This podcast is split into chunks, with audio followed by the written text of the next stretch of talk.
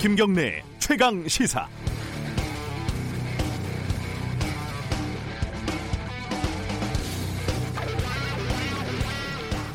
(2014년) 대한항공 뉴욕발 A380 first class였죠.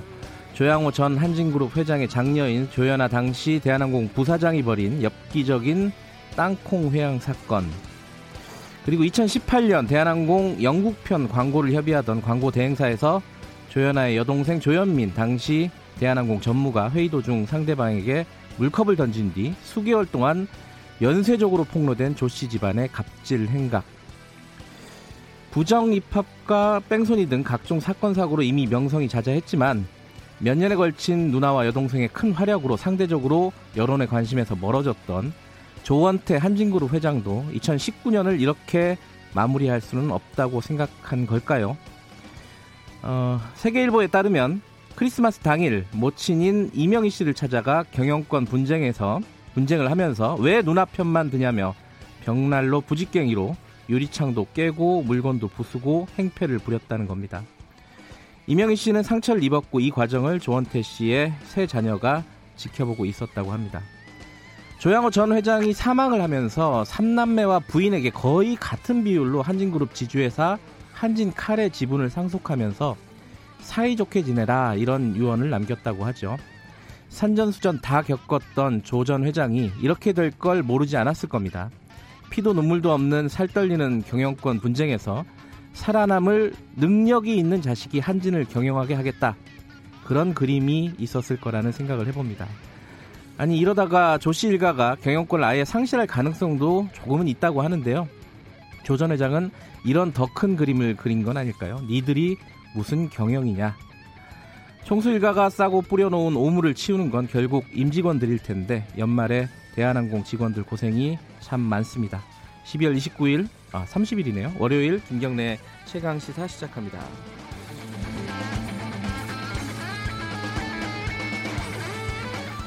김경래 최강 시사는 유튜브 라이브로도 함께 하실 수 있습니다. 샵 9730으로도 문자 보내실 수 있고요. 짧은 문자는 50원, 긴 문자는 100원 들어갑니다. 스마트폰 애플리케이션 콩 이용하시면 무료로 참여하실 수 있습니다. 주요 뉴스 브리핑부터 시작하겠습니다. 고발 뉴스 민동기 기자 나와 있습니다. 안녕하세요. 안녕하십니까. 요새 날, 날짜를 계속 틀리네요. 자, 어, 오늘 첫 소식은 지진이 있어요? 오늘 오전 0, 시 32분쯤에요. 네. 경남 밀양 동북동쪽 15km 지역에서 규모 3.5의 지진이 발생했습니다. 이번 지진은 경남, 경북, 울산 지역에 진도 4의 영향이 있었던 것으로 파악이 되고 있는데요. 네. 진도 4는 실내에서 많은 사람이 느끼고 일부가 잠에서 깨고요. 그릇, 창문 등이 흔들리는 그런 수준입니다. 음흠. 첫 지진이 일어난 뒤 1시간쯤 뒤인 새벽 1시 44분에는 이 같은 지역에서 진도 2.1의 여진도 발생을 했습니다. 네. 지진 발생 뒤 40건 정도의 지진 감지 신고가 들어왔는데요. 다행히 현재까지 파악된 인명, 시설물 피해는 없는 그런 상황입니다. 부산 재난 소방 소방 본부는 고리 원전이나 김해공항 등 국가 주요 시설에 지진 피해 신고가 들어오지 않았다고 밝혔습니다. 주말 사이에 북한에서도 중요한 소식이 하나 들어와 있어요. 북한이 지난 28일 김정은 국무위원장이 참석한 가운데 노동당 전원회의를 개최했는데요. 네. 당 전원회의는 북한에서 당 대회나 당 대표자회가 열리지 않는 기간 이 주요 노선과 정책을 결정하는 최상위급 의사결정 기구입니다. 조선중앙통신이 어제 관련 내용을 보도를 했습니다. 국가 국방 건설에 나서는 중대한 문제들을 토의했다 이렇게 보도를 하면서도 구체적인 논의 내용은 공개하지 않았는데요. 다만 변화된 대내외적 정세 요구에 맞게 국가의 전략적 지위와 국력을 강화한다 이런 내용이 포함이 되어 있거든요. 핵 보유국 지위 강화를 시사하는 것 아니냐 이런 분석도 나오고 있는데요. 네. 일각에서는 연말 시한이 그래도 며칠 남았기 때문에 마지막까지 전략적 모호성을 유지하려는 의도도 있다 이런 분석도 나오고 있습니다. 뭐 이른바 크리스마스 선물을 뭘 하진 않았는데 네. 어, 북한이 1월이나 2월에 어, 좀 2월로 넘어간 거다. 이게 끝난 게 아니다라는 어, 분석도 좀 있습니다. 그렇습니다. 어, 국회 소식 좀 알아보죠. 국회가 오늘 공수처법을 통과시킬 가능성이 높죠? 네, 공수처 신설 법안이 오늘 국회 본회의에 오릅니다. 네. 본회의를 통과하기 위해서는 재적 의원 과반이 출석을 해서 출석 의원 과반이 찬성을 해야 되거든요. 네. 재적 의원을 기준으로 했을 때 최소 148명의 찬성표를 확보를 해야 됩니다. 네. 근데 민주당의 고민은 4 플러스 1 협의체 일부 의원들이 공개적으로 공수처법을 반대하고 있다는 점인데요. 4 플러스 1 협의체 소속 의원이 모두 157명이거든요. 네. 이 중에서 바른미래당 주승용, 박주선, 김동철 의원 등 3명이 공개적으로 공수처 반대 입장을 밝힌 상황입니다. 여기에 4 플러스 1에 속하지 않은 권은희 바른미래당 의원이 공수처법 수정안을 또 지난 28일 대표 발의를 했는데요. 네. 이 수정안은 뭐 공수처의 공소제기 여부를 심의 의결할 기소심의위원회를 설치를 하고 대통령의 공수처장 지명권, 공수처 검사 임명권 등은 없앴습니다. 오늘 본회의에서 이 수정안이 먼저 표결에 붙여질 것으로 보이는데 이 수정안에 이름을 올린 국회의원이 30명 정도거든요.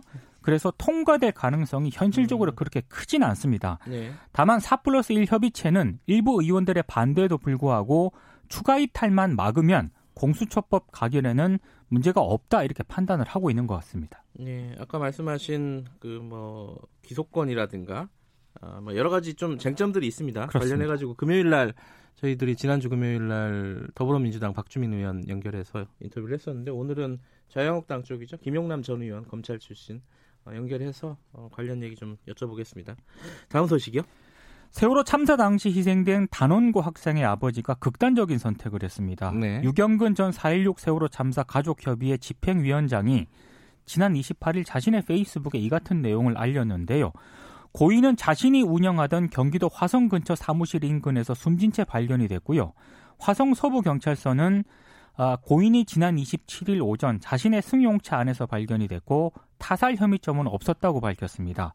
갈 때가 됐다는 내용이 담긴 동영상을 가족에게 남긴 것으로 전해지고 있는데요. 경찰이 오늘 국과수에 부검을 의뢰해서 정확한 사망 경위를 확인할 예정입니다. 그리고 4.16 세월호 참사 가족 협의회하고 민변이 아, 지난 27일 옛 그 기무사와 해경 관계자 등 47명에 대해서 2차 고소 고발을 했고요. 다음 달 중으로 세월호 참사 책임자들에 대한 3차 고소 고발을 진행할 예정입니다. 그러니까 살아남은 사람들의 어떤 트라우마 이런 것들이 좀 관리가 제대로 안 되고 있었다는 얘기죠. 그렇습니다. 네, 다음 소식 좀 전해주시죠. 유방암 수술 후 투병 중인 김진숙 민주노총 부산본부 지도위원이 지난 23일 부산을 출발해서요. 영남대 의료원까지 100km가 넘는 그 도보 장정에 나섰거든요. 네. 어, 지난 7월 1일부터 182일째 대구 영남대 의료원 옥상에서 고공농성 중인 박문진 보건의료노조 지도위원을 응원하기 위해서입니다. 근데 어제 두 사람이 영남대 의료원에서 만났습니다. 아, 100km를 다 걸었군요. 그렇습니다. 예. 김진숙 위원은 2011년 한진중공업 정리해고에 반대하면서 309일간 크레인 고공농성을 벌일 때 입었던 빨간색 패딩을 이 박문진 위원에게 건넸다고 하고요. 네. 사실 첫 출발이 지난 23일이었거든요. 네. 23일에만 김진숙 위원이 혼자서 걸었고요. 그 다음 날인 24일부터는 한진중공업 노동자, 철도 노조 등의 사람들이 행렬에 합류를 했습니다. 그리고 여정 마지막 날인 어제는 200여 명의 노동자와 시민들이 김진숙 위원과 함께 영남대 의료원까지 걸었다고 하는데요. 네. 쌍용차 해고 노동자, 기아차 비정규직 노동자 등 30여 명이 서울에서 동행버스를 타고 대구까지 내려와서 김지숙 위원의 도보 여정을 함께 했다고 합니다. 동행버스를 추진한 비정규직 없는 세상 만들기 네트워크 등은 김 위원의 연대 투쟁을 이어나가는 방안을 논의하기로 했습니다. 예전에 희망버스 이런 것들이 좀 생각이 나는군요. 그렇습니다. 예. 아까 제가 오프닝에서 잠깐 말씀드렸는데 한진 쪽 그 경영권 분쟁이 진짜 설상가상입니다. 예. 조원태 한진그룹 회장이 크리스마스인 지난 25일 어머니인 이명희 정석기업 고문 자택을 찾아갔는데요. 벽난로용 쇠구챙이를 휘둘렀다 이런 의혹이 제기가 됐습니다. 유리창 도자기 등이 깨지고 이명희 고문이 상처를 입은 사진까지 공개가 됐는데요.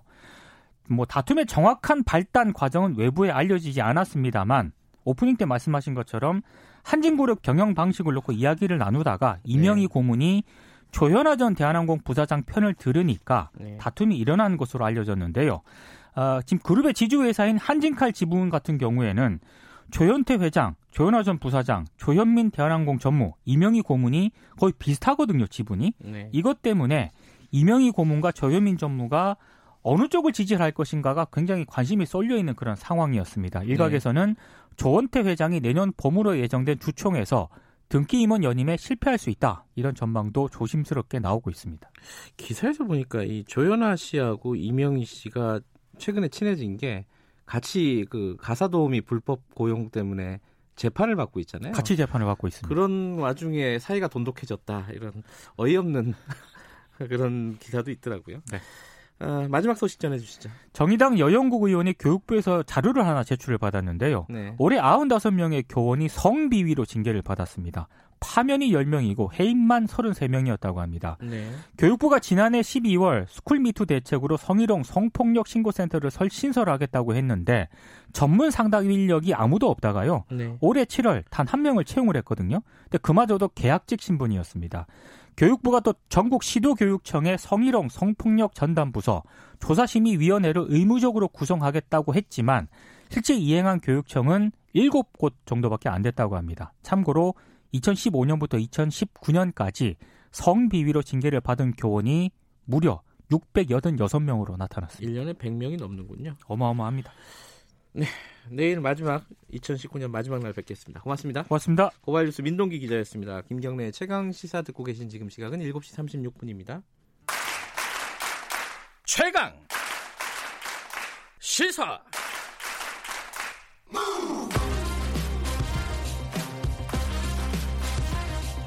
지금 여러분께서는 김경래 기자의 최강 시사를 듣고 계십니다. 네, 김경래 최강 시사 듣고 계십니다. 국회 오늘 공수처 법안이 상정이 될 가능성이 높죠. 임시 회, 국회 회의가 어, 새로운 회기가 오늘 시작이 되는 거고요. 필리버스터는 저번 회기에 끝났고요. 관련된 필리버스터는 어, 오늘은 아까 말씀드린 대로 어, 자유한국당 김용남 전 의원 연결해서 관련 얘기 좀 여쭤보겠습니다. 안녕하세요. 네, 안녕하세요. 네. 김용남입니다. 네.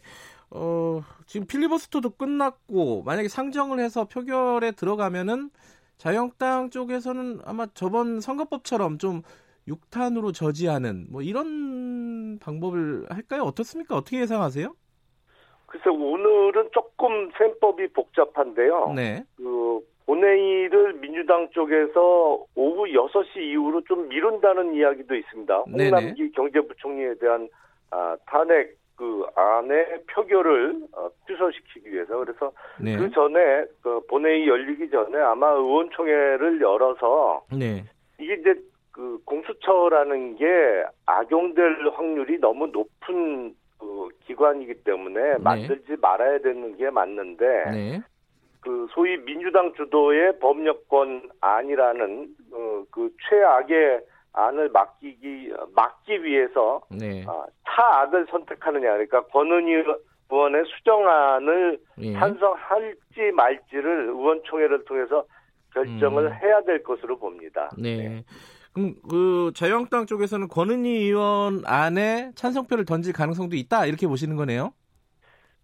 그러니까 뭐 어쨌든 기본적으로는 공수처에 대해서 반대 입장입니다. 근데 네.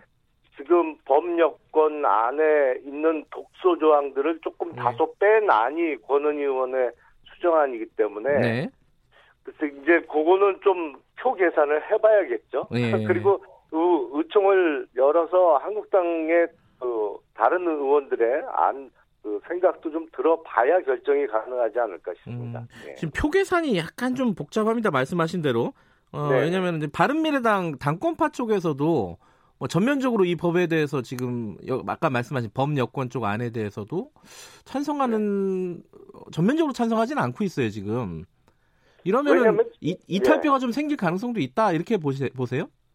어, 이, 아, 이, 그, 법률권 안에 대해서 좀 내용을 아시거나, 네. 법률을 좀 아시는 의원들은 도저히 통과시킬 수 없는 위헌적인 법률이거든요. 네. 이 안에 대해서는 이제 공수처를 그, 검찰이나 경찰에 대한 그 상위 기관으로 사실상 아, 상위 기관으로 만드는 것이고, 예. 그리고 또 그 막판에 이게 참 패스트트랙이 이번에 악용이 많이 되고 있는데요. 선거법 통과 때도 그렇고 이번에 공수처법도 그렇고 네. 애초에 패스트트랙을 출발시킬 때의 원안과는 상관없이 막판에 이제 수정 조항들을 집어넣어서 그걸 그대로 이제 선거법에서도 통과를 시켰습니다만 지금 아, 경찰이나 검찰에 대해서 네. 공직자에 대한 수사를 시작할 때 공수처에게 보고 의무를 네.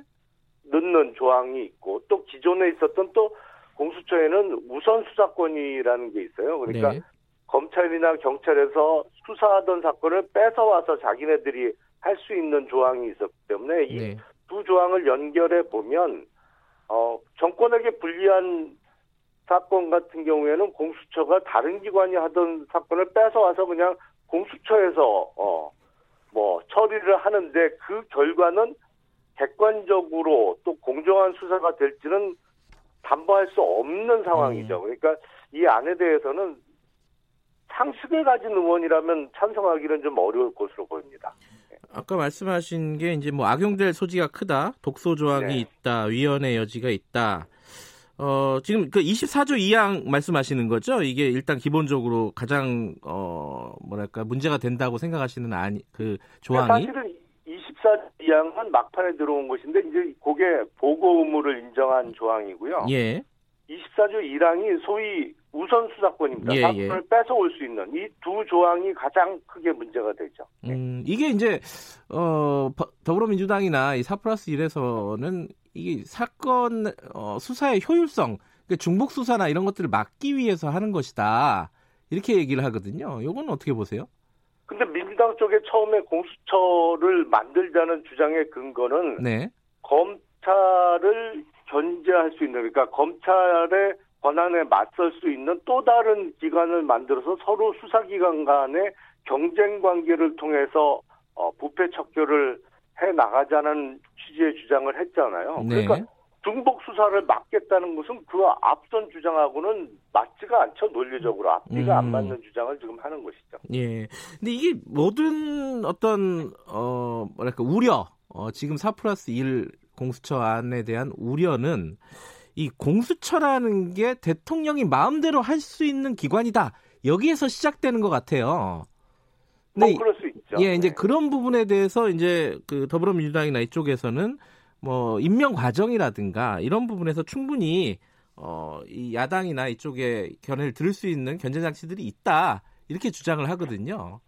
글쎄요. 근데 그거는 지금 문재인 정부 취임 이후에 이루어진 각종 인사를 보면 네, 글쎄 그 민주당의 주장은 전혀 근거가 없어 보입니다. 왜냐하면 네, 아, 가장 정치적인 중립성이 요구되는 어, 대법관의 인사나 네. 헌법재판관의 인사에 있어서도 소위 친정부 성향의 정치적 편향성이 아주 뚜렷한 인물들을 계속 임명해 왔거든요. 그리고 네. 그거는 어, 국회에서 그, 그 인사청문 보고서가 채택이 안 되거나 야당의 반대가 명백한 경우에도 그냥 인사를 일방적으로 강행해 왔기 때문에 네, 그런 인사 지금까지의 선례들로 볼 때 갑자기 뭐 공수처 구성에 있어서는 어, 문재인 정부가 대우각성을 하고 정치적 중립적인 인사들로 채울 것이다. 그건 믿기 어렵습니다. 그, 그건 뭐 믿기 어려울 수 있는데 예를 들어 이제 야당 어, 추천위원회 야당 쪽 추천 인사가 두 명이 들어가잖아요. 그두 네. 명이 반대하면 공수처장을 사실상 추천할 수 없는 구조지 않습니까? 이 부분을 이제 민주당 쪽에서는 얘기를 하는 건데 이거는 뭐 그 어떤 적절한 어, 견제 장치라고 보이지는 않으신가요? 글쎄, 근데 그 야당목 두 명 중에 네. 한 명은 자유한국당이 가져간다고 하더라도 네. 다른 아, 야당 한 명의 몫을 어느 쪽이 가져가느냐. 사실은 지금 음흠. 아, 지난번에 선거법을 그렇게 그 반대에도 부릅쓰고 일방적으로 강행 처리한 것은 예. 민주당의 에, 우호적인 그 제3의 정당을 어, 많이 그 비례대표 의석을 늘려줘서 띄우기 위한 목적 아니었습니까? 그러니까 네. 야당목 두 명이 그게 이제 아, 자유한국당이나 아니면 민주당과 어떤 대척점에 있는 야당 쪽에서 그 두 명을 다 가져간다는 보장은 전혀 없는 것이거든요. 그리고 네. 이제 그게 복수 추천을 하더라, 하더라도 어 그러니까 아, 여섯 명만 찬성하면은 일방적으로 이제 추천이 가능하고 또 복수 추천을 하는 과정에서 결국엔 대통령이 그 중에 한 명을 지명하기에 돼 있기 때문에 네. 결국엔 아, 지금까지의 인사 패턴으로 볼때 음흠. 친정부 성향의 그러니까 정치적 편향성이 아주 뚜렷한 인물들로 공수처의 검사나 수사관들이 채워질 가능성이 매우 음. 높거든요. 이게 이제 그 요번에 이런 우려들 때문에 아마 이제 는 조항인 것 같은데 청와대가 공수처 수사나 이런 부분에 관여할 수 없다는 조항이 들어가 있어요. 어, 대통령도 명시를 했고요. 이 부분은 뭐, 어, 그 대세에 어떤 영향을 주지 않을까요? 어떻게 보세요? 지금 우리나라 선거법에는 청와대가 선거에 개입해도 된다는 조항이 있나요? 그런 조항 절대 못하게 돼 있죠. 네. 하지만 지금 울산시장 선거에 어, 개입한 정황들이 계속 드러나고 있잖아요. 그러니까 네. 그런 그 추상적인 조항은 의미가 없습니다. 사실. 네.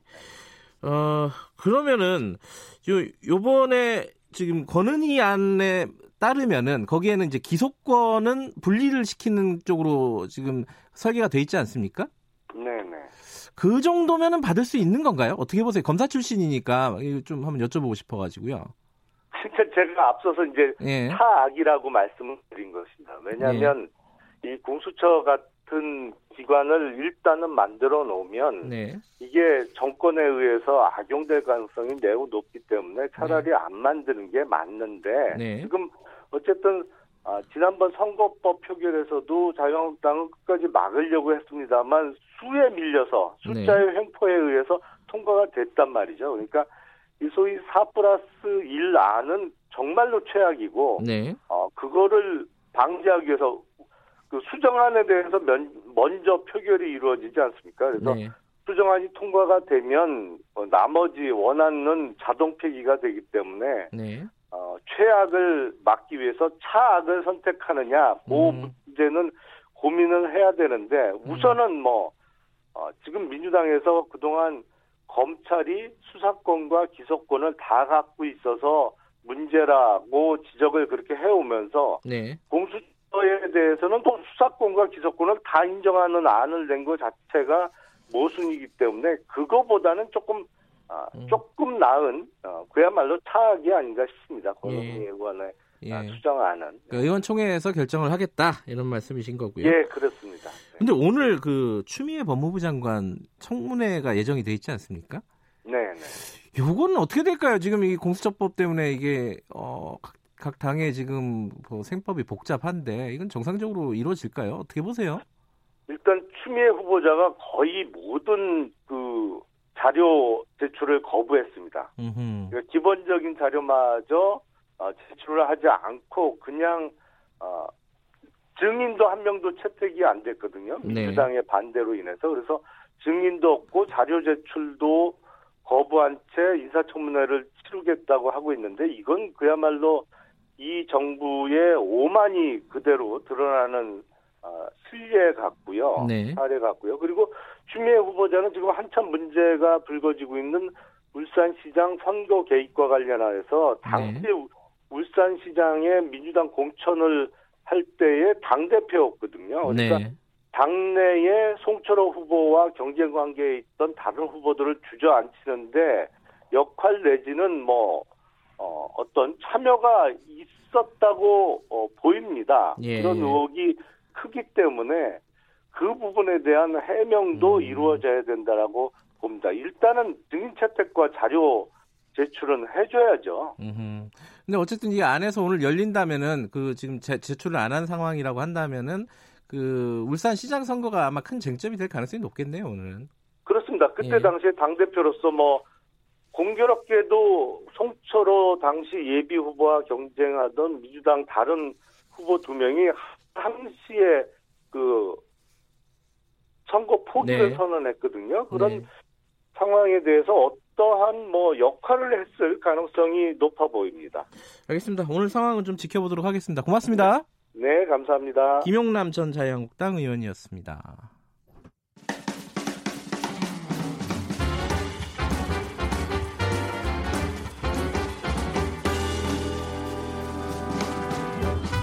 여러분의 아침을 책임집니다.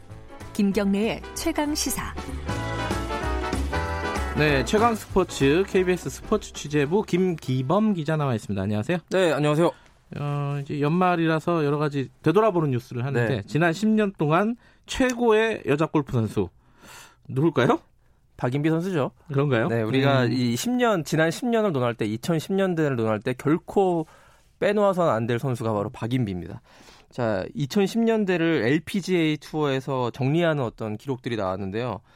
가장 LPGA 투어에서 우승을 많이 한 선수가 박인비고 음흠. 총 18승을 얻었습니다. 굉장히 많이 예. 승리를 거뒀죠. 메이저 대회가 이 가운데 여, 6번인데요. 네. 이 메이저 대회 최다승도 역시 박인비의 몫이었고요. 음흠. 세계 1 랭킹 1위를 얼마나 오랫동안 했느냐. 박인비 선수가 106주를 했습니다. 이렇게 오래 한 건 아닌데요. 워낙에 LPGA 투어의 세계 랭킹 1위가 자주자주 바뀌다 보니까 음흠. 106주 1위를 했는데 이것도 이 부문 1위입니다. 그럼 거진 2년이네요, 그죠? 그렇죠. 음. 예. 박인비 선수가 또 2013년에 3연속 메이저 대회 우승을 차지한 적이 있고요. 네. 저 커리어 그랜드 슬램까지 달성을 했는데 그거에 그치지 않고 2016년 리우 올림픽에서 골프가 정식 종목으로 부활하자마자 금메달을 차지한 주인공이 돼서 뭐 커리어 골든 슬램이라고 그러죠 이러면 저. 금메달까지 포함해서 그랜드 슬램을 넘어서서. 그러니까 네. 2010년대 모든 여자 골프의 업적을 다 이룬 박인비 선수라고 할 수 있고요. 네. 자, 90년대 말부터 2000년대 중반까지 박세리의 시대였다면 자, 그 2010년대는 역시 박인비 또 하나의 박씨인 박인비의 시대였습니다. 남자는 누구예요? 그게 남자가 또 이제 사실은 춘추전국 시대예요. 타이거 우즈가 지난 10년 동안 좀 쇠퇴했잖아요. 그렇죠. 그렇기 때문에 황제는 사라졌고 음. 더스틴 존슨 선수가 18승, 로리 맥길로이가 18승으로 동률을 음. 이뤘습니다. 그 메이저 대회 우승은 맥킬로이가 4승, 브룩스 캡카가 또 4승으로 이 부문에서 이제 공동 1위고요. 네. 타이거 우즈는 이제 올해 4월에 2019년 4월에 마스터스 우승을 차지한 게 아주 유일한 10년간의 활약이라고 볼 수 있는데 최고령 메이저 대회 우승 이렇게 볼 수 있습니다. 좀 마지막이 좋아갖고 타이거 우즈 좋겠어요. 네. 자 다음 소식은요. 호날두 선수가 은퇴를 한다고요? 그러니까 2019년 정리하면요. 2019년에 주가가 가장 하락한 선수 한 명만 꼽자면요. 우리나라에서 특히 아, 우리나라에서 크리스티아노 호날두 선수인데요. 예, 예. 그러니까 은퇴에 관해서 언급하면서 자신의 은퇴 뒤 진로에 대해서 밝혔습니다. 이 재밌어요. 그래서 스페인의 마르카란 그 신문이랑 인터뷰를 했는데 여기서 은퇴를 생각하고 있고 은퇴한 네. 뒤에 뭘 할 거냐 물어보니까 할리우드에 진출하고 싶다. 뭘로 진출- 영화 배우를 하고 싶다. 이렇게 얘기를 아, 했습니다. 잘생기긴 했죠. 네, 그렇죠. 예. 그 나이가 서, 34살이고요. 이제 은퇴를 슬슬 언급할 나이가 됐고 음흠. 유벤투스로 이적했잖아요. 네. 레알 마드리드에서 유벤투스로 이적한 다음에 예전 같지 않다. 하락세가 뚜렷하다 이런 평가를 받고 음. 있습니다. 올 시즌에 12골 넣었는데요. 뭐 시즌 12골이 적은 골은 물론 아닙니다만 호날두의 기준점으로 봤을 때 음흠. 메시와 비교는 한다거나 네. 좀 부진한 것은 사실입니다. 예. 예, 호날두의 그저 세레머니가 좀 되게 독특하고 그 다음에 지난 유벤투스 올스타전에서 보여줬듯이 약간의 뻔뻔함도 있습니다. 그렇기 때문에 할리우드 영화 배우로도 연기를 잘할 것 같다라는 그런 느낌은 어이. 드는데요. 영화에서 볼 수도 있겠군요. 네, 예. 축구 팬들이 좋아할 만한 소식 하나 더 말씀드리면 2010년대 또 정리하는 축구 뉴스가 있는데요. 네. 2010년대 10년 동안 베스트 11 포메이션을 아하. 뽑았어요. 433 포메이션으로. 예. 근데 여기에 이제 말씀드린 호날두가 최전방 공격수 3명 가운데 네. 호날두, 메시, 네이마르 이렇게 3명 중에. 하나로 선정이 됐습니다. 너무 다- 너무 당연한 얘기죠. 예. 예. 마지막 소식 하나 전해주시죠. 황희찬 선수가 프리미어리그로 이적한다고요? 예, 축구대표팀 공격수 황희찬이 지금 오스트리아 리그에서 뛰고 있는데요. 짤츠부르크에서 거기서 이제 프리미어 리그 진출한다는 그 썰이 나왔습니다. 어허. 굉장히 유력하고요. 예. 울버햄프턴이라는 팀으로 300억 정도의 이적료를 받고 가는데 울버햄턴이 옛날에 2000년대 중반에 설기현 선수가 뛰었던 그 팀입니다. 그렇군요. 그렇게 되면 익숙한 팀이네요. 손흥민과 황희찬의 맞대결이 성사될 수 있습니다. 알겠습니다. 스포츠 취재부 김기범 기자였습니다. 고맙습니다. 고맙습니다. 아, 1분 여기까지고요. 잠시 후 2부에서 뵙겠습니다. 뉴스 듣고 8시 5분에 돌아옵니다.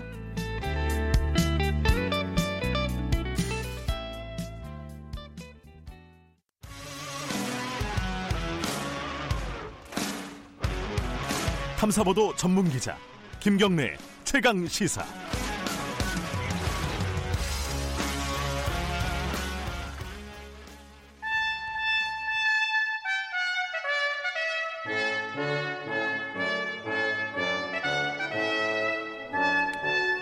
네, 매주 월요일 박지원 의원과 함께하는 고품격 정치 토크 박, 박지원의 정치의 품격입니다. 오늘도 대안신당 박지원 의원님 나와 계십니다. 안녕하세요. 네, 안녕하십니까. 아, 피곤하시죠 월요일 날은 이렇게. Blue Monday. 저도 월요일은 왠지 이렇게 컨디션이 안 좋더라고요. 아, 그래서 미국에서도 Blue Monday라고 하잖아요. 아, 미국 생활 오래 하셔서 또. 어, 그렇죠. 그리고 또 저야 예. 목포에서 오늘 새벽에 올랐으니까요. 아, 금귀월래. 아, 금, 금귀월래요?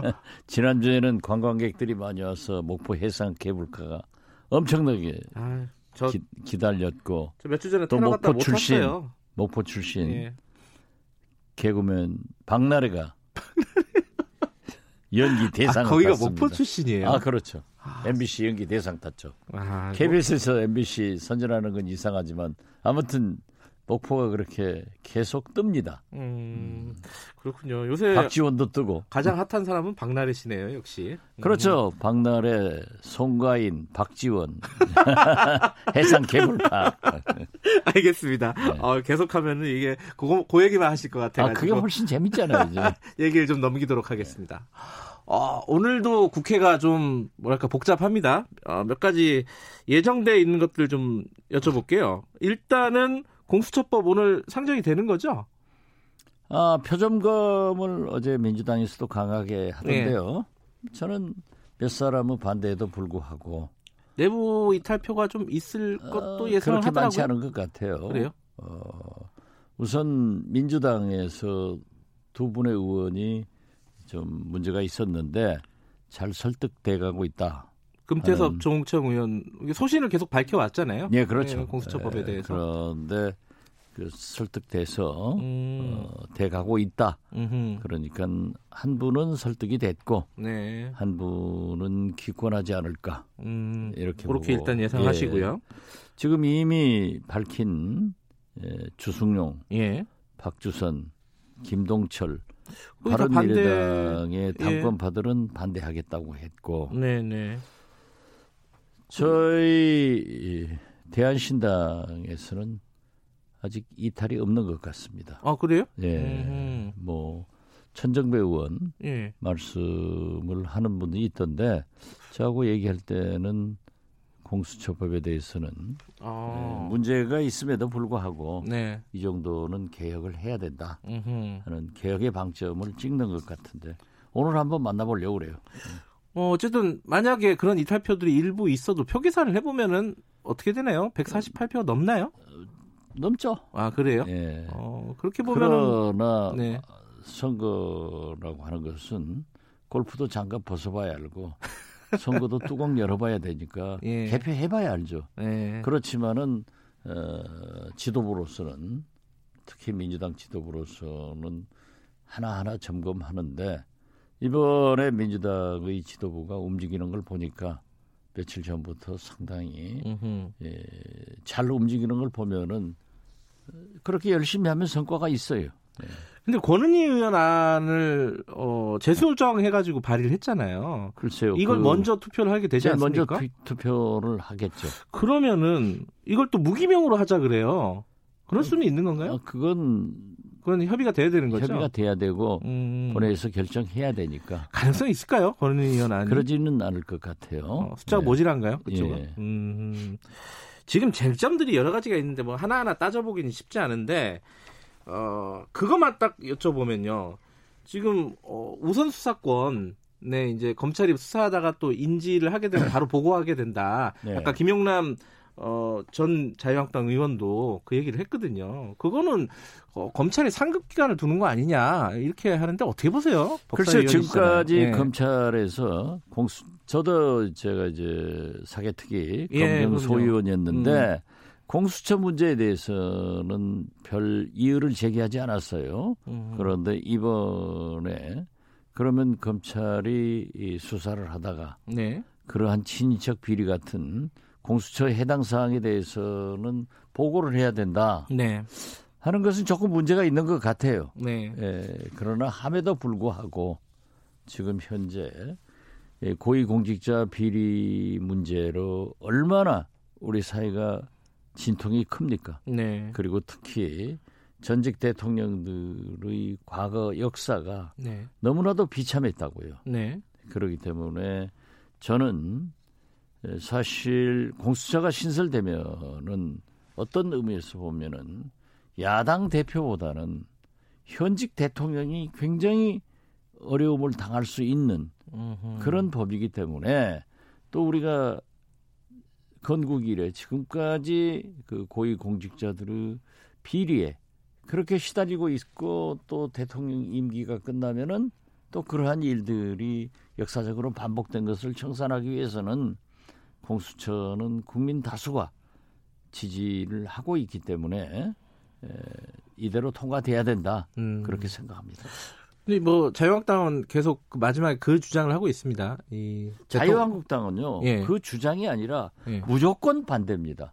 그래도 뭐라고 얘기하면서 반대하니까. 아, 뭐 그, 그러니까 그 뭐라고 하면서 반대가 아니라 예. 지금 또 이것도 들어와서 예. 같이 협의를 해가지고 했으면은 그 왕도가 없거든요. 음. 기브앤테이크로 조금씩 양보를 하고 했- 하고 좋은 방향을 찾았으면 좋았을 건데 무조건 들어오지 않은 거예요. 그렇기 때문에 거기는 저는 할 말이 없다. 입이 음. 100개라도 할 말이 없어요.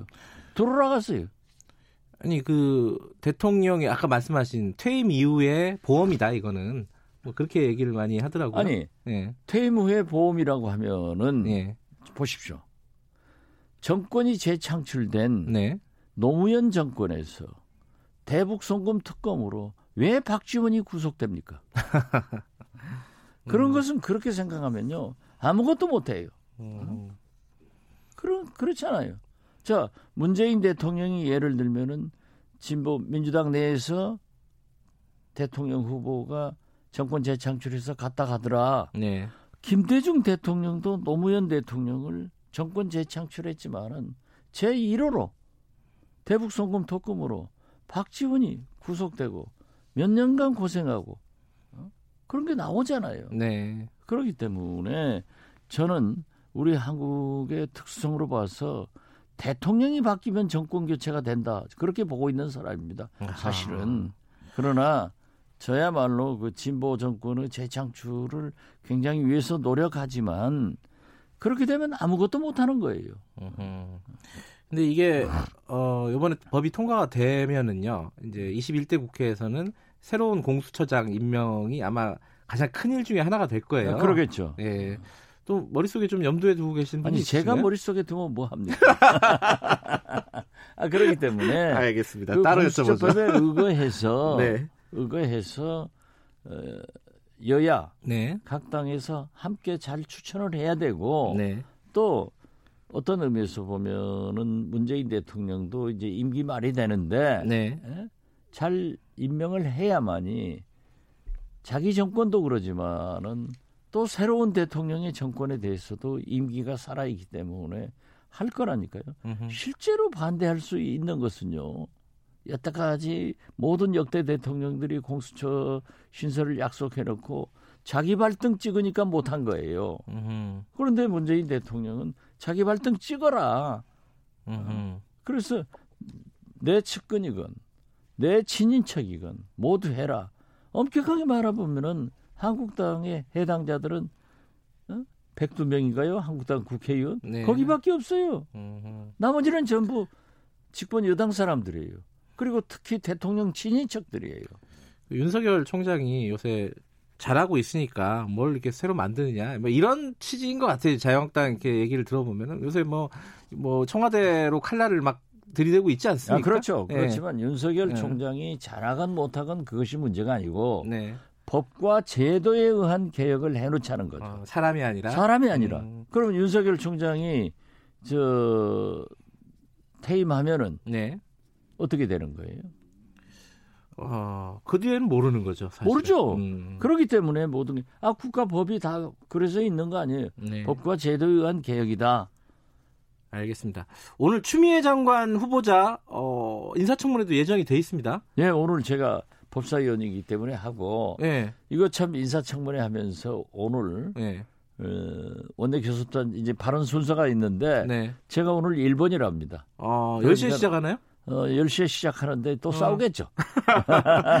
아마 증인 자료- 채택, 또 자료 요출. 추미애 장관이 신상 정보는 내놓지 않았어요. 어, 그건 또 불법인데 네. 어, 추미애 장관이 안 내놓고 했으니까 자료 요청이다 뭐다 뭐다 해가지고 네. 이제 뭐 한두 시간 싸울 것 같아요. 예. 뭐 시작하기 전에 조금 진통을 겪고 1번으로 질문을 하시면 예. 무슨 질문을 하실 거예요?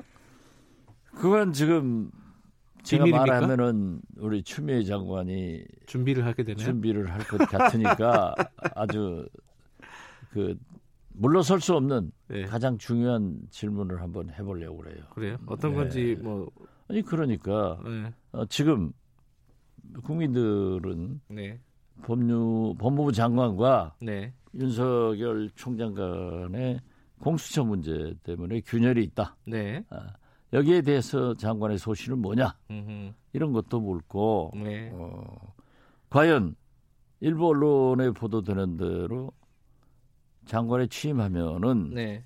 윤석열 총장 혹은 반부패 부장 지금 유재수 사건을 수사하는 동부지검장 네. 서울중앙장가 저 서울중앙지검의 특수부 네. 부장 등 가, 어?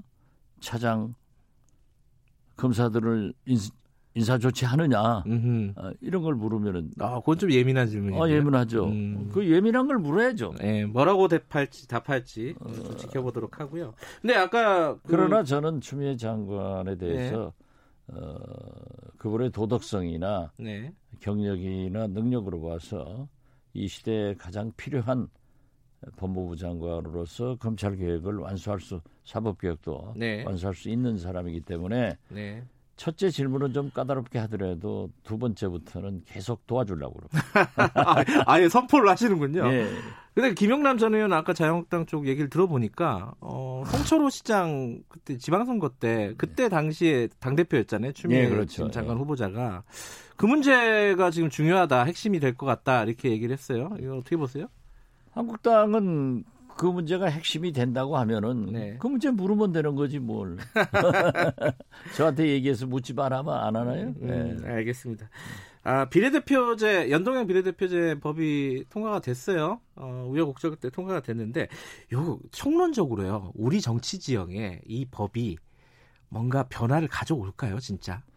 어떻게 저는? 뭐 좀 변화를 가져오리라고 봅니다. 그래요? 어떤 그렇지만은 측면에서?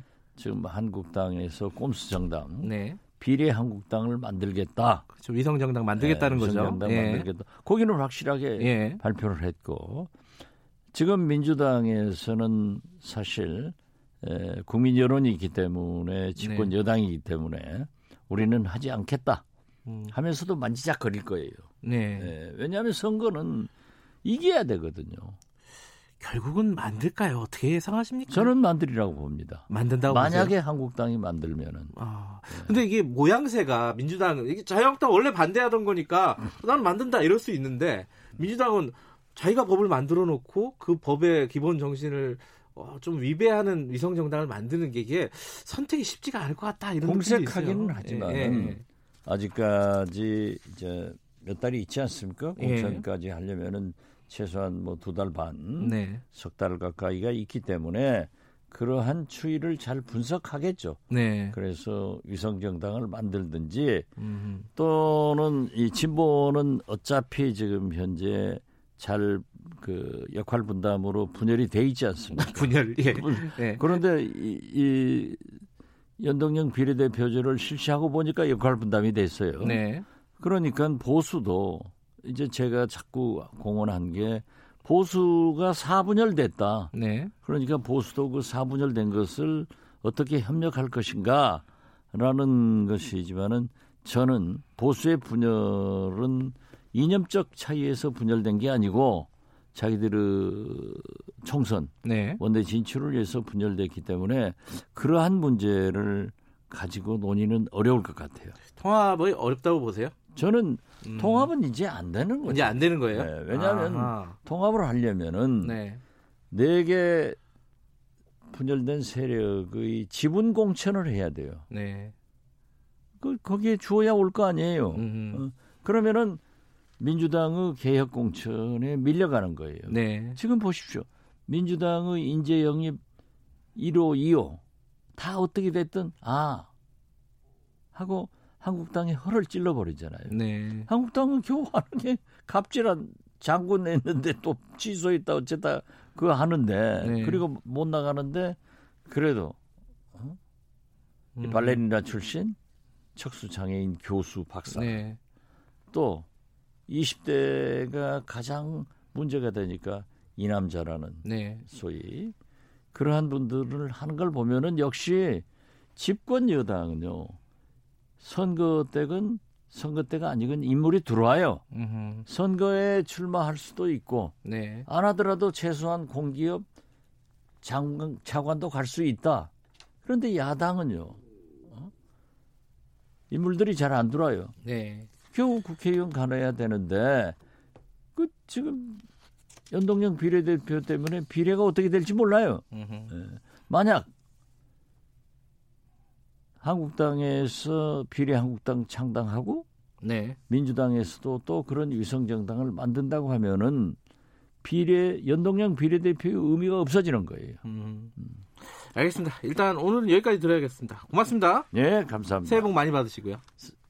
가- 많이 받으십시오. 당황하셨네. 정치의 품격 박지원 의원이었습니다. 예, 감사합니다.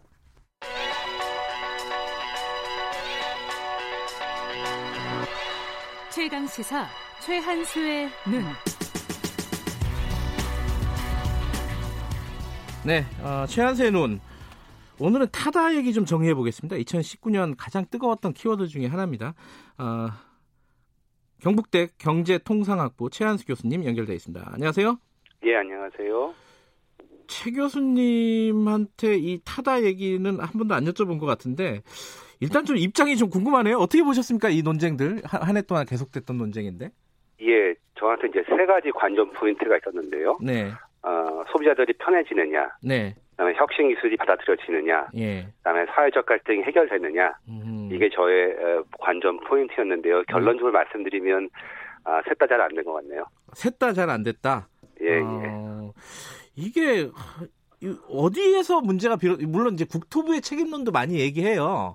이게 그 정도 예. 정책 조율 능력도 안 되냐 이런 얘기도 많이 하던데 어떻게 보세요? 어디에서 이 문제가 그러니까 이게 생긴 이제 본질적으로는요. 네, 이게 택시라는 게 사실 누구나 사용하는 거잖아요. 네, 근데 가장 가- 강한 규제가 있는 산업이에요. 공급도 제한돼 있고 가격 경쟁도 불가능하고 그러니까 이러다 보니까 이제 규제가 택시 산업을 위한 거다, 소비자를 위한 게 아니다. 네, 이런 강한 불만이 있어요. 그러니까 네. 이런 상황에 사실 어떤 정책도 추진하기 힘들거든요. 음흠. 예, 저는 이제 본질은 택시가 너무 강한 규제 산업이기 때문에 발생하는 문제라고 봅니다. 어, 그러면은 어 정부도 어쩔 수 없다는 측면을 말씀하시는 건가요? 지금 상황은?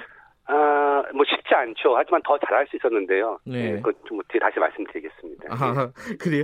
지금 시간이 많지 않아서 지금 말씀해 주셔도 됩니다. 어떠, 어떻게 해야 되는, 됐었는지, 혹은 앞으로 어떻게 해야 되는지. 예, 뭐 그러면 이제 사실은 이 우리만 있는 발생하는 현상은 아니에요. 그러니까 우버라는 앱이 있잖아요. 그렇죠. 이게 전 세계적으로 공유 앱 중에 가장 인기가 높아요. 네. 그 바꿔 말하면 택시에 대한 불만이 높았고요. 네. 근데 다 동일하게 우리와 동일하게 아, 전 세계적으로 모든 규제 당국과 싸우고 있고요. 네. 그래서 거의 모든 소- 도시에서 소송 중입니다. 음, 근데 차이가 있다면 네. 우리처럼 중앙 정부가 전면적으로 금지한 나라는 별로 없고요. 아. 주마다 달라요. 그러니까 왜냐하면 이제 이 기본적으로 택시에 대한 규제는 주 규제거든요. 그러니까 자치단체 규제지 중앙정부 차원의 규제가 아닌데 이제 우리는 사실은 뭐 우버도 없고 그다음에 네. 타다도 아직 이제 중앙정부가 아예 막아버린 거거든요. 네. 그러니까 사실 이제 더 이상 뭐 어떻게 사회적으로 논의를 진행할 나갈 여지가 별로 없게 된 거죠. 아하.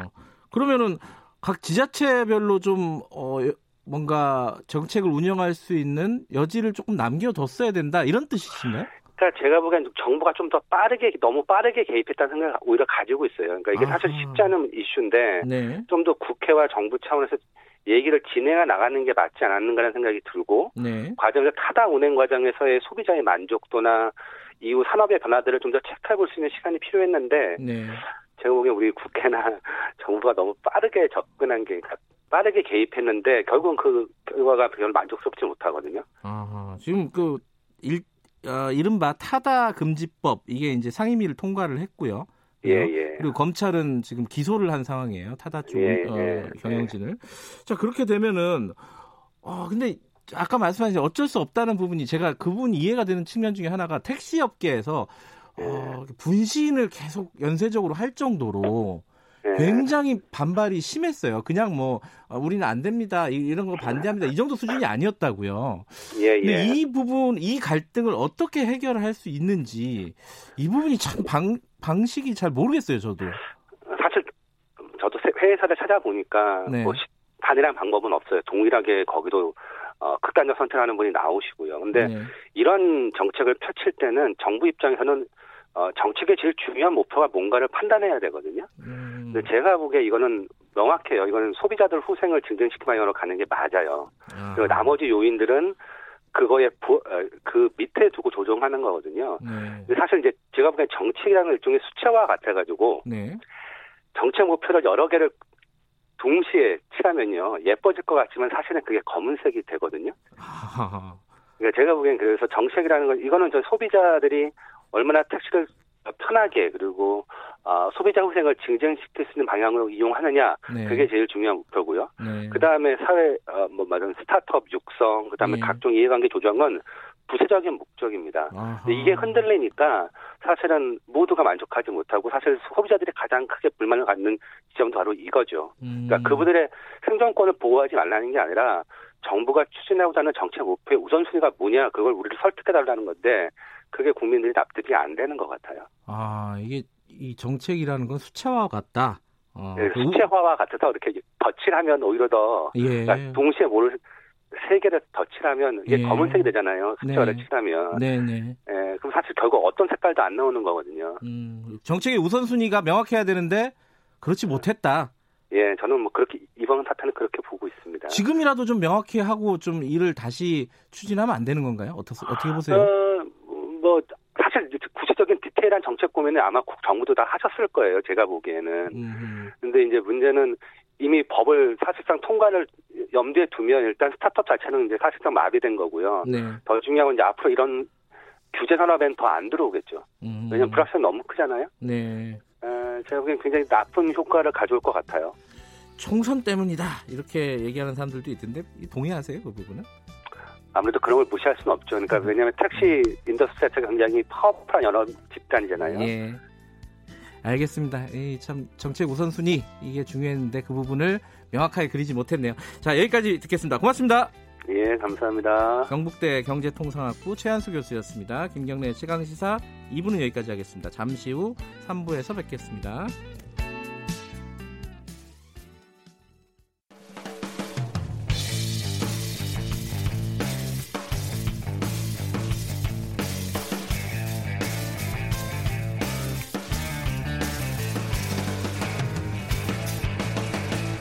김경래의 최강 시사. 네, 김경래 최강 시사 3부 시작하겠습니다.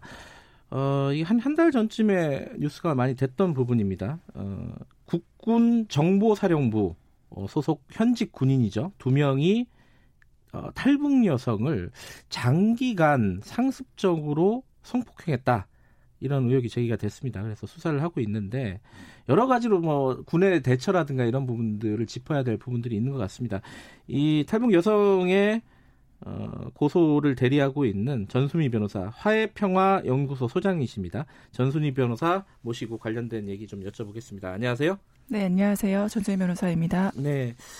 어, 이게 뭐, 그러니까 아침에 이렇게 막그 디테일하게 얘기하기가 좀 쉽지 않은 범죄이긴 한데, 어찌 됐든 간에 지금, 어, 이 뉴스를 모르시는 분들도 있을 거예요. 제가 앞에 간략하게 한 줄만 설명해 드렸는데, 조금만, 디- 조금만 디테일하게 뭐 설명을 해주세요. 어떤 사건이었는지. 네, 이 사건 그 탈북 여성분은 이제 북한에서 그 무기 연구소에서 일을 하시는 좀 그 핵심 어, 인물이셨어요. 연구원이었군요. 네. 예. 근데 아무래도 북한의 핵심 기술을 알고 있는 분이다 보니까 정보사령부 군인들이 네. 이제 이분한테 정보를 얻기 위해 접근을 했고 그래서 업무상 그 필요한 정보를 취득하면서 피해자를 계속 지속적으로 감독을 해왔습니다. 네. 피해자에 대해서 이제 정보가 필요할 때마다 수시로 불러내고 이제 술자리를 가졌었는데요. 네. 이제 문제는 바로 사건이 2018년 5월에 이제 술에 취해서 정신을 잃은 피해자를 인근 모텔로 데려가서 중강간을 하였고 그 이후에도 1년이 넘는 기간 동안에 계속적으로 성착취를 하면서 음. 가늠하면서 그 성병까지 전염을 시켰습니다. 네. 심지어 가해자는 자신이 그 배우자와 자녀까지 있는데 미혼이라고 숙이고 그거를 임신까지 아하. 두번 시키고 낙태도 두 번이나 하도록 종용했고요. 가해자가 전체 두 명인데 다른 한 명은 이런 자기 부하가 이러한 범죄를 저지르고 있는 것에 대해서 알면서도 이거를 계속 방관을 해왔고 네. 또 술에 취한 피해자를 저 만나서 집에 발해준다는 핑계로 집에 데려가 가는까지 한 사건입니다. 어, 이분이 피해자분은 언제 한국에 온 거죠? 2016년에 한국에 왔습니다. 음, 근데 여기서 정보사령부라는 게 어, 약간 낯선 분들도 있을 거예요. 예전에 기무사 거기랑 좀 다른 거죠? 네, 북한에 대해서 총체적으로 북한을 음. 담당하는 군이라고 보시면 되는데요. 그래서 네. 그 한마디로 국정원에는 이제 정보 요원들이 있듯이 군에도 이제 북한에 대한 정보를 수집하고 관리하는 음. 곳이 있거든요. 그런 네. 성격이라 보시면 됩니다. 말하자면 북에서 넘어온 어떤 핵심 연구원에게 정보를 취득하라고 했더니 범, 엉뚱하게 성범죄를 저질렀다 이런 네, 거잖아요. 네, 그죠? 맞습니다. 근데 그 이게 또 아까 말씀하셨듯이 아까 상사 그러니까 상사가 먼저 범행을 저지르고 그 부분에 대해서 관리 감독을 해야 될 영관급 중령도 또 추가적인 또 성범죄를 했다. 네. 그 체계가 그러니까 그 상사가 그런 어떤 어 엽기적인 어쨌든 성범죄를 저질렀으면 거기에 대해서 신고를 한 거 아니에요? 이 뭐랄까 가- 피해자가?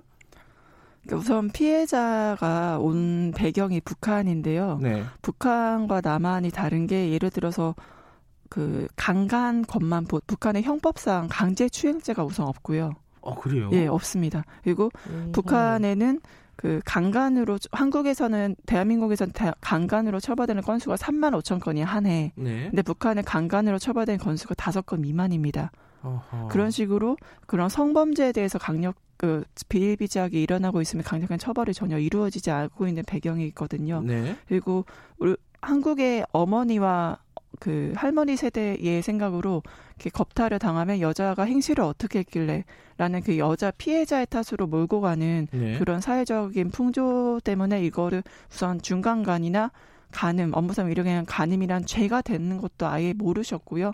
뭐 음. 아예 그 신고를 하기 전에는 그냥 본인이 몸이 더럽혀져서 그냥 숨어야 된다는 그런 생각으로 숨어 계시다가 나중에 성희롱으로 오히려 죄 명을 전혀 모르시고 성희롱으로 가, 가해자들이 연락을 지속적으로 하니까 음. 그걸 신고를 한 상황이 나중에 이제 신고를 바, 그, 곧 조사를 하면서 아 이게 중간간이라는 걸 알게 되었던 사건입니다. 음.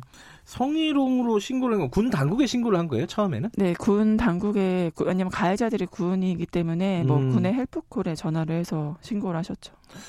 조사는 제대로 이루어졌습니까? 그게 더 또 중요한 부분 중에 하나일 것 같은데 어떻습니까?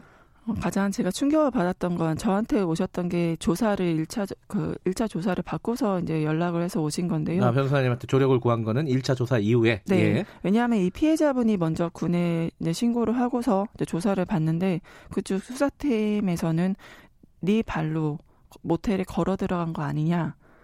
네가 가해 군인들을 유혹한 거 아니냐라는. 식으로 이제 말을 했고 마땅히 이게 2018년 5월에 있었던 사건이기 때문에 네. 증거도 없지 않느냐 네. 하면서 그렇게 조사를 하니까 굉장히 많이 좌절을 한 거죠. 네. 이 과연 진실이 규명될 수 있을까에 대한 음. 그런 좌절, 제대로 처벌될 수 있을까라는 좌절을 했고, 그다음에 음. 저와 만나는 날에도 11월 그게 이제 중순 경이었는데 작년이요? 네. 아니요 올해 올해요? 네 올해 어. 고소를 하셨습니다. 1년이 아, 지난 후에 1년 뒤에. 왜냐하면 그게 예, 계속 숨어 계시다가 이제 가까스로 용기를 내서 그 음. 하는 케이스거든요. 네.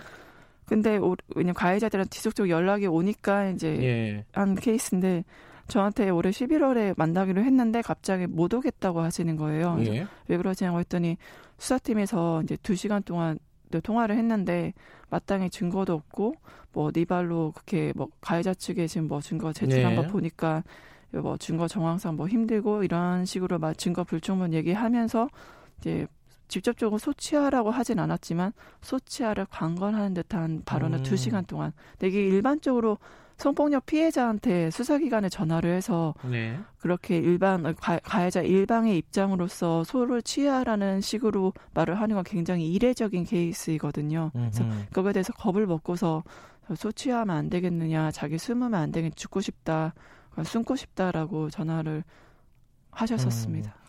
그 1차 조사가 언제쯤이에요, 그러면은? 일자 조사가 10월에 고소를 10월이요? 하셔서 있었습니다. 네. 그러면은 어, 범행이 시작된 거는 작년 5월이라고 하셨잖아요. 그러니까 이렇게 한 1년여 동안 어, 범행의 대상이 됐던 상황인데 아까 말씀하신 뭐 북한의 어떤 문화 이런 것 때문이라고 저도 생각을 할 수는 있을 것 같은데 그럼에도 불구하고 되게 길어요. 어떤 뭐 다른 문제가 있었나요? 뭐 신고를 하고 나서 조사하는 기간까지도 시간이 많이 걸렸나요, 혹시?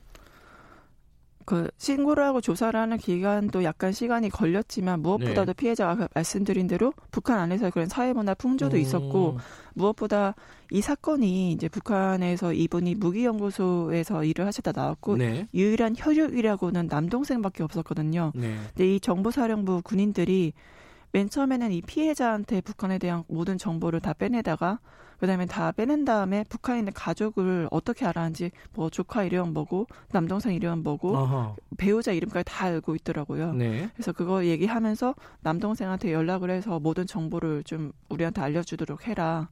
음. 해가지고 그거를 하다가 정치범 수용소에 남동생이 걸려서 갔거든요. 어허. 알려주다가. 그러니까 이 모든 상황들이 우선 1년 동안 장기적 성착취도 있었지만 이 군인들이 나는 북한의 보위부장을 너무 잘 알고 있다. 음. 북한 우리가 북한에 대한 모든 정보를 다 알고 있고 남한에서도 이렇게 위력이 있다라는 거 계속적으로 그거를 음, 주입을 시키고 실제로 북한에서는 군의 위력이 엄청나니까요. 음. 네. 그러니까 그런 본인의 위력을 계속 과시하면서 심지어 남동생이 뭐 기차에서 내리니까 어 남동생 분만 기차에서 내렸어 이런 거 바로 알려주고 나중에 확인해보니까 정말 방금 기차에서 내렸었고 이런 것들을 북한의 내부 상황들 너무 쏙쏙들이 잘 알고 있고 가족에 대해 다 알고 있으니까 굉장히 공포심을 가질 수밖에 없었던 거죠. 그 음. 정치범 수용소에 또 들어가니까 유일하게 빼낼 수 있는 사람이 이 사람들밖에 없다라는 네. 생각 때문에라도 더 이 사람들을 뭐 바로 고소하거나 그 위력을 가진 사람들을 계속적으로 협박하고 위력을 보여줬는데 음. 감히 고소를 하거나 뭔가 얘기할 네. 생각조차 못했던 그런 배경도 있습니다. 그 탈북 그 민들 어 이분들이 지금 말씀을 들어보니까 굉장히 취약하네요. 일단은 어 북에 이제 가족들도 있고 그리고 남한에서도 조력을 부탁할 수 있는 사람들이 없잖아요. 인적인 네트워크가 없으니까 이런 이- 이런 사람들을 범행 대상으로 예를 들어 범죄 정보 당국에서 이렇게 삼아 버리면은 이게 뭐 방법이 없을 것 같은데요. 이 피해자 입장에서 생각을 해보면은 이거 어떻게 해야 되는 겁니까 이거는? 그래서 저는 우선 그 탈북 여성분들 2018년도 통일부 발표에 따르면 네. 탈, 탈북 여성과 남성의 비율이 이제 여성이 83%거든요. 아, 그렇게 많아요. 예, 여성이 아. 압도적으로 많습니다. 네. 그런 거를 봤을 때 특히 여성에 대한 지금 하나원에서는 약간의 교육이 이루어지고 있지만 하나센터에서 성평등 교육이나 이런 그 성인지 감수성에 대한 교육들이 거의 이루어지지 않고 있거든요. 그래서 네. 그러기 때문에 본인들이 당한 것이 죄가 되고 그 상대방을 처벌할 수 있고 라는 걸 전혀 모르시고 오히려 내가 잘못했다, 내 탓이다라는 본인의 탓으로 돌리는 경향이 있습니다. 이거에 대해서 이제 제대로 된 교육이라든가 그런 음. 것들이 여러분이 잘못한 게 아닙니다. 네. 가해자들은 처벌할 수 있습니다. 대한민국은 법치주의 국가입니다. 라는 네. 것의 교육이나 그런 인식 개선이 절실히 필요할 것으로 보입니다.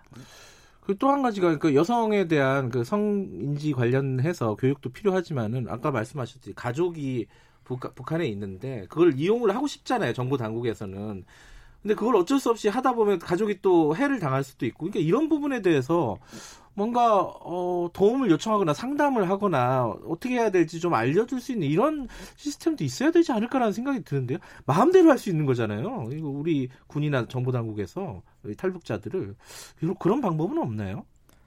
사실 그래서 많은 그 네. 북한에서 오신 분들이 언론에 나가는 걸 굉장히 꺼려하시는 이유가 본인의 신원이나 얼굴이 노출되는 순간 북한에 있는 가족들의 생사가 보장될 수 없기 때문이거든요. 말씀하신 예. 대로 그렇기 때문에 이 사건 성범죄를 당하더라도 우선 남한 내부의 커뮤니티에서 예. 남한 남, 북, 그 북한에서 오신 남성분들이 네가 행실을 어떻게 했길래 네가 몸을 어떻게 했길래 그리고 이게 이슈화 되면은 뭐 탈북민 전체에 대한 이미지가 안 좋아질 수 있다는 내부에서도 그런 음. 그 압박이 존재하고 또 그 북한 안에서도 그걸 스크리닝하는 언론을 스크리닝하면서 가족에 대한 생사 위험이 있기 때문에 네. 이거는 뭐 민간 차원에서도 도와주는 게 필요하지만 네. 이제 정부 차원에서도 그런 것들을 파악하고서 이분들의 신원 보장을 좀 더 체계적으로 할 수 있는 시스템이 절실하다고 생각합니다.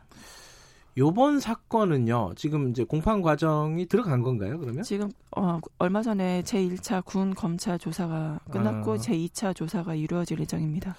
이게 뭐 아까 말씀하셨듯이 어, 가해자 쪽에서는 어, 뭐 합의된 성관계였다 뭐 이렇게 이제 주장을 하지 않겠습니까? 당연히 어, 어떻게 전망을 하십니까? 어쨌든 뭐 피해자 측 변호사이시긴 하지만은 지금 상황이 어느, 어느 정도 상황인지 사실 1차 조사 때는 이제 수사팀에서 아무래도 군 수사팀이다 보니까 그리고 저희 측의 증거가 이제 가지고 있는 게 뭐 휴대폰이나 그런 대화 내역일 텐데 네. 휴대폰도 작년에 그 가해자들이 가져갔고요. 음, 피해자의 그리고 계속 가해자한테 연락이 오다 보니까 피해 여성이 각그 대화 단체방 대화방을 네. 탈퇴를 또 했고요. 그러니까 저희 쪽에 마땅히 증거가 많지 않다는 이유로 음, 이제 수사팀에서는 굉장히 군인 쪽의 입장 그리고 음. 합의하에 한거 아니냐, 네가 네 발로 걸어 들어간 게 아니냐 그렇게 이제 입장을 했다면 지금 군 검찰에서는 이제 약 어떠한 의도로 이 여자분이 남동생을 살리기 위해서 네. 그 남동생이 정치범 수용소 들어간 부, 가, 다음부터 네. 이 가해자들이 연락을 끊기 시작했거든요. 더 이상 네. 얻어낼 정보가 없으니까. 근데 피해자 다음이란 거를 강조를 해서 왜 그러면은 그렇게 당했는데도 계속 연락을 했느냐를 강조를 음. 했다가 어떠한 마음으로 남동생을 살리기 위해서 어떠한 마음으로 연락을 했는지를 이게 진술함으로 인해서 군 검찰에서는 좀 음. 공정한 판단을 할 수 있지 않을까라는 약간의 기대가 있습니다. 그 피해 여성께서는 그러면 지금 어, 건강이나 이런 부분들은 어떻습니까? 굉장히 많이 안 좋습니다. 우선 네. 잘 아시겠지만 가해자들이 계속적으로 1년 동안 성적으로 착취를 하면서 성병을 굉장히 강한 성병을 옮기기도 했고요. 음. 성병을 이거에 대해 항의를 하자 남한에서 군인들은 이런 성 대접을 접대를 해야 된다. 그런 식으로 해서 굉장히 대한민국 공무원이나 군인에 대한 그런 명예를 실추시키기도 했거든요. 그렇게 잘못된 음. 인식을 할 수 있도록 네. 성병을 강요시키기도 하고 또 임신을 하니까 두 번이나 낙태를 종용하기도 하고 네. 사실 여성으로서는 앞으로 추후에 이제 뭐 가정을 꾸려나가나 그런 걸도 굉장히 두려워하세요. 자기가 다시 아기를 가질 수 있을까, 음. 내가 결혼할 수 있을까. 몸 상태가 전반적으로 그래서 굉장히 음. 낙태를 두 번이나 했기 때문에 그러면 출산을 두 번 한 거거든요. 제대로 된 몸 간호나 그런 것도 받지도 못했고 치료비라든가 모든 걸 본인이 다 떠안았어요. 음. 그래서 굉장히 지금 상태가 안 좋으신 상태. 무엇보다도 심리적으로 굉장히 많이 불안하시고 몇 번이나 자살 기도도 하시면서 굉장히 많이 불안하신 음. 상태입니다. 그 가해 남성들은 뭐 직무에서 배제된다거나 이런 조치들은 이루어졌나요?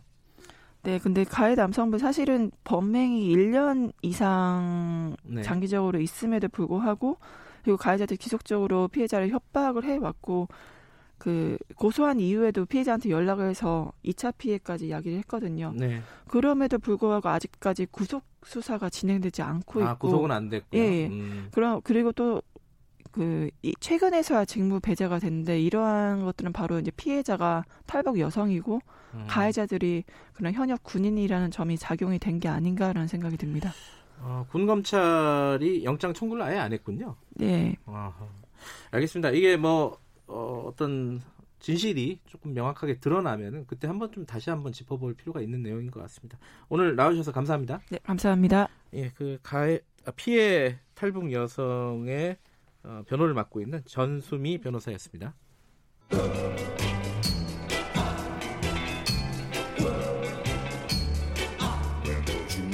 정글 같은 아침 시사의 숲에서 오늘도 웃고 울고 즐기며 사는 자연인 김경래 씨.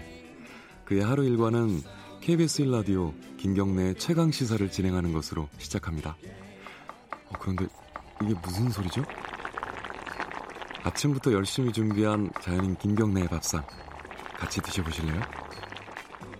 후회 없는 아침 건강한 시사 김경래의 최강 시사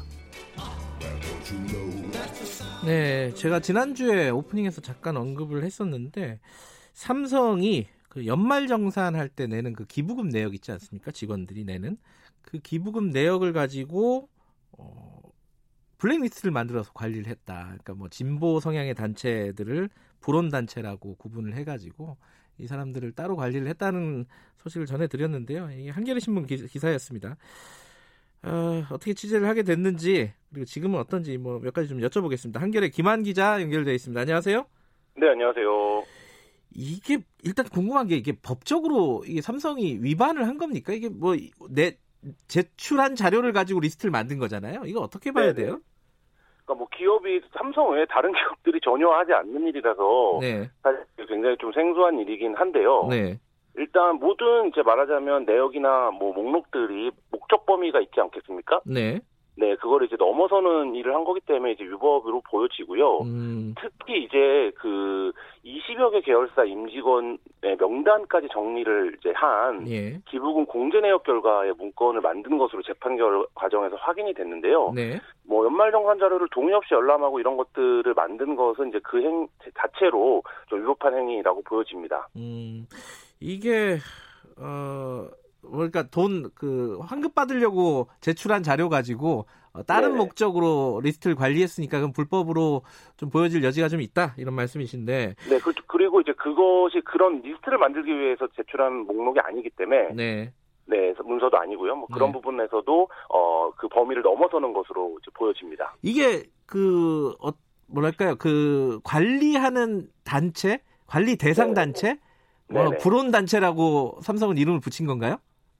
어, 삼성이 뭐 불온단체화 이제 했는데 정확한 이름은 불온단체 기부금 공제 내역 결과입니다. 삼성이 만든 문건 이름이요. 아 불온 단체라고 써놨어요 거기다가. 네, 그러니까, 그러니까, 네. 그러니까 자신들이 정한 어떤 단체들의 늘 이제 불온단체라고 규정을 지은 거죠. 그 몇 개예요 그런 불온 단체 이른바 불온 단체가? 뭐 삼성이 불온단체로 분류한 건 이제 뭐 환경운동연합, 민족문제연구소 우리가 이제 잘 아는 시민단체들이죠. 뭐 네. 여성민우회 이런 단체들인데요. 네. 뭐 시민단체와 정당을 포함해서 11곳입니다. 이게 뭐 이 중에 아주 뭐 불법적인 단체, 아 불법적이면은 국세청에서 공제도 못 받는군요.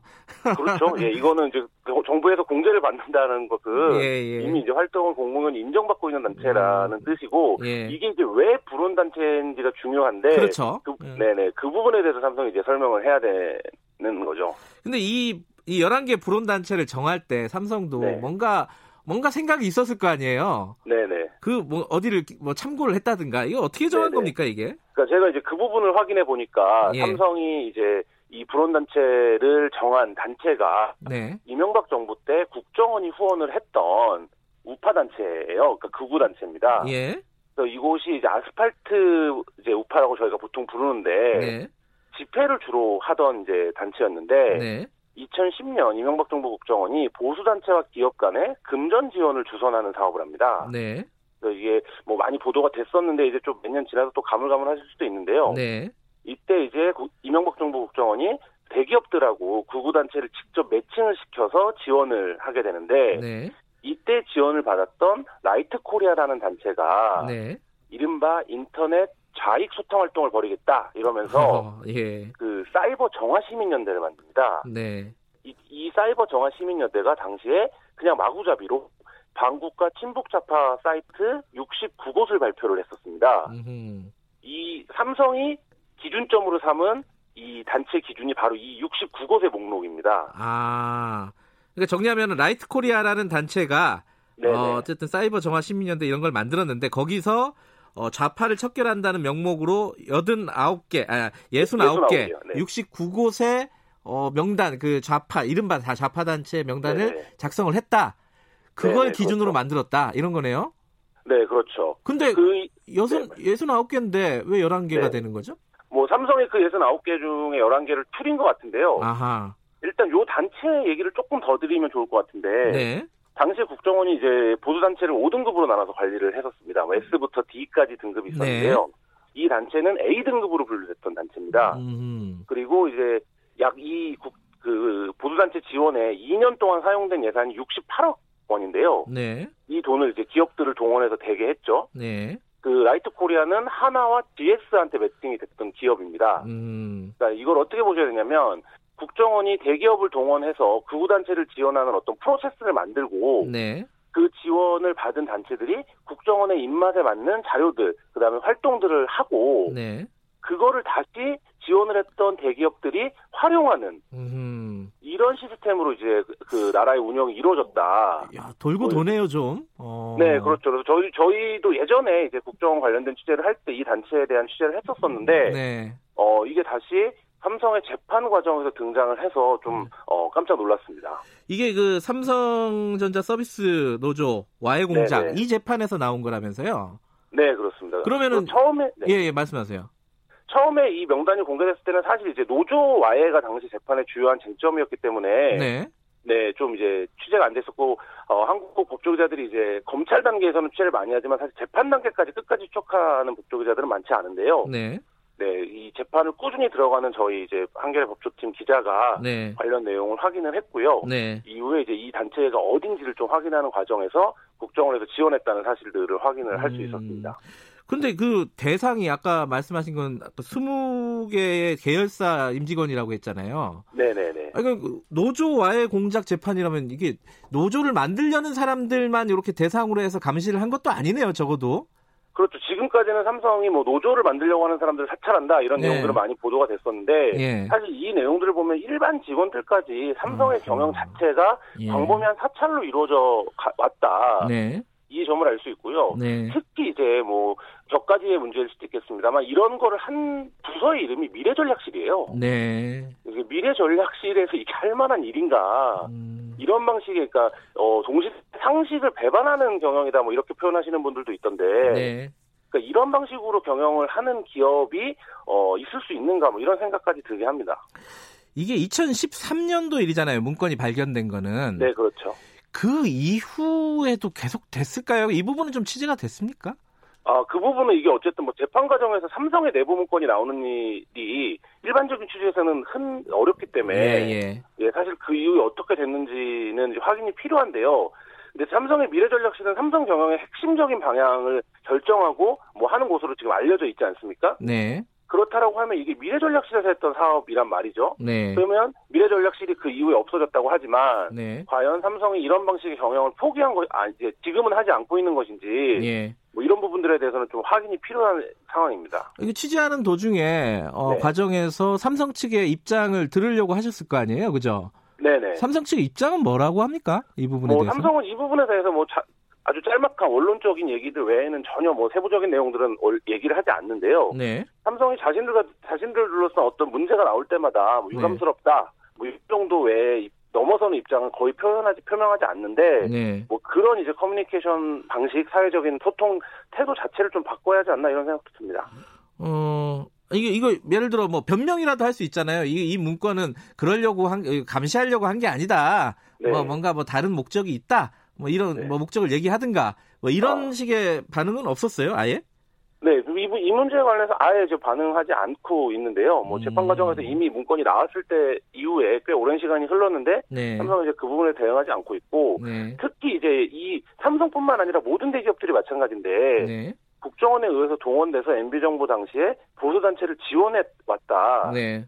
이 부분에서 뭐 내부적으로는 자료가 없다. 음. 그게 뭐 국정원에서 확인된 내용이냐 이렇게 오히려 역으로 물 정도로 아예 대응들을 않고 있습니다. 음흠. 그 얘기는 뭐냐면 그 역사를 아예 그냥 지워버렸다라는 거죠. 네. 그리고 국정원은 그거 관련된 사실관계 확인을 해주지 않지 않습니까? 네. 그러니까 사실 이 대기업들은 아, 우- 그렇게 국정원에 끌려가서 동원돼서 지원을 해놓고도 아, 우리는 그 내용이 내부적으로 남아있지 않다. 음흠. 뭐 이렇게 이제 해명을 해버리는 뭐 이런 상황들이 반복 되고 예. 있습니다. 하기, 하지만 삼성은 또 그 보수단체에서 만든 리스트를 활용해서 자신들의 직원을 사찰하는데 이용했다. 뭐 이런 얘기가 되는 거네요. 네 네 그렇습니다. 알겠습니다. 오늘 말씀 감사합니다. 네 감사합니다. 네, 한겨레 신문 김한 기자였습니다. 좀 씁쓸한 얘기네요. 자, 12월 30일 월요일 김경래 최강시사 오늘 여기까지 하겠습니다. 저는 뉴스타파 기자 김경래였고요. 저는 내일 아침 7시 25분 2019년 마지막 날 다시 돌아오겠습니다.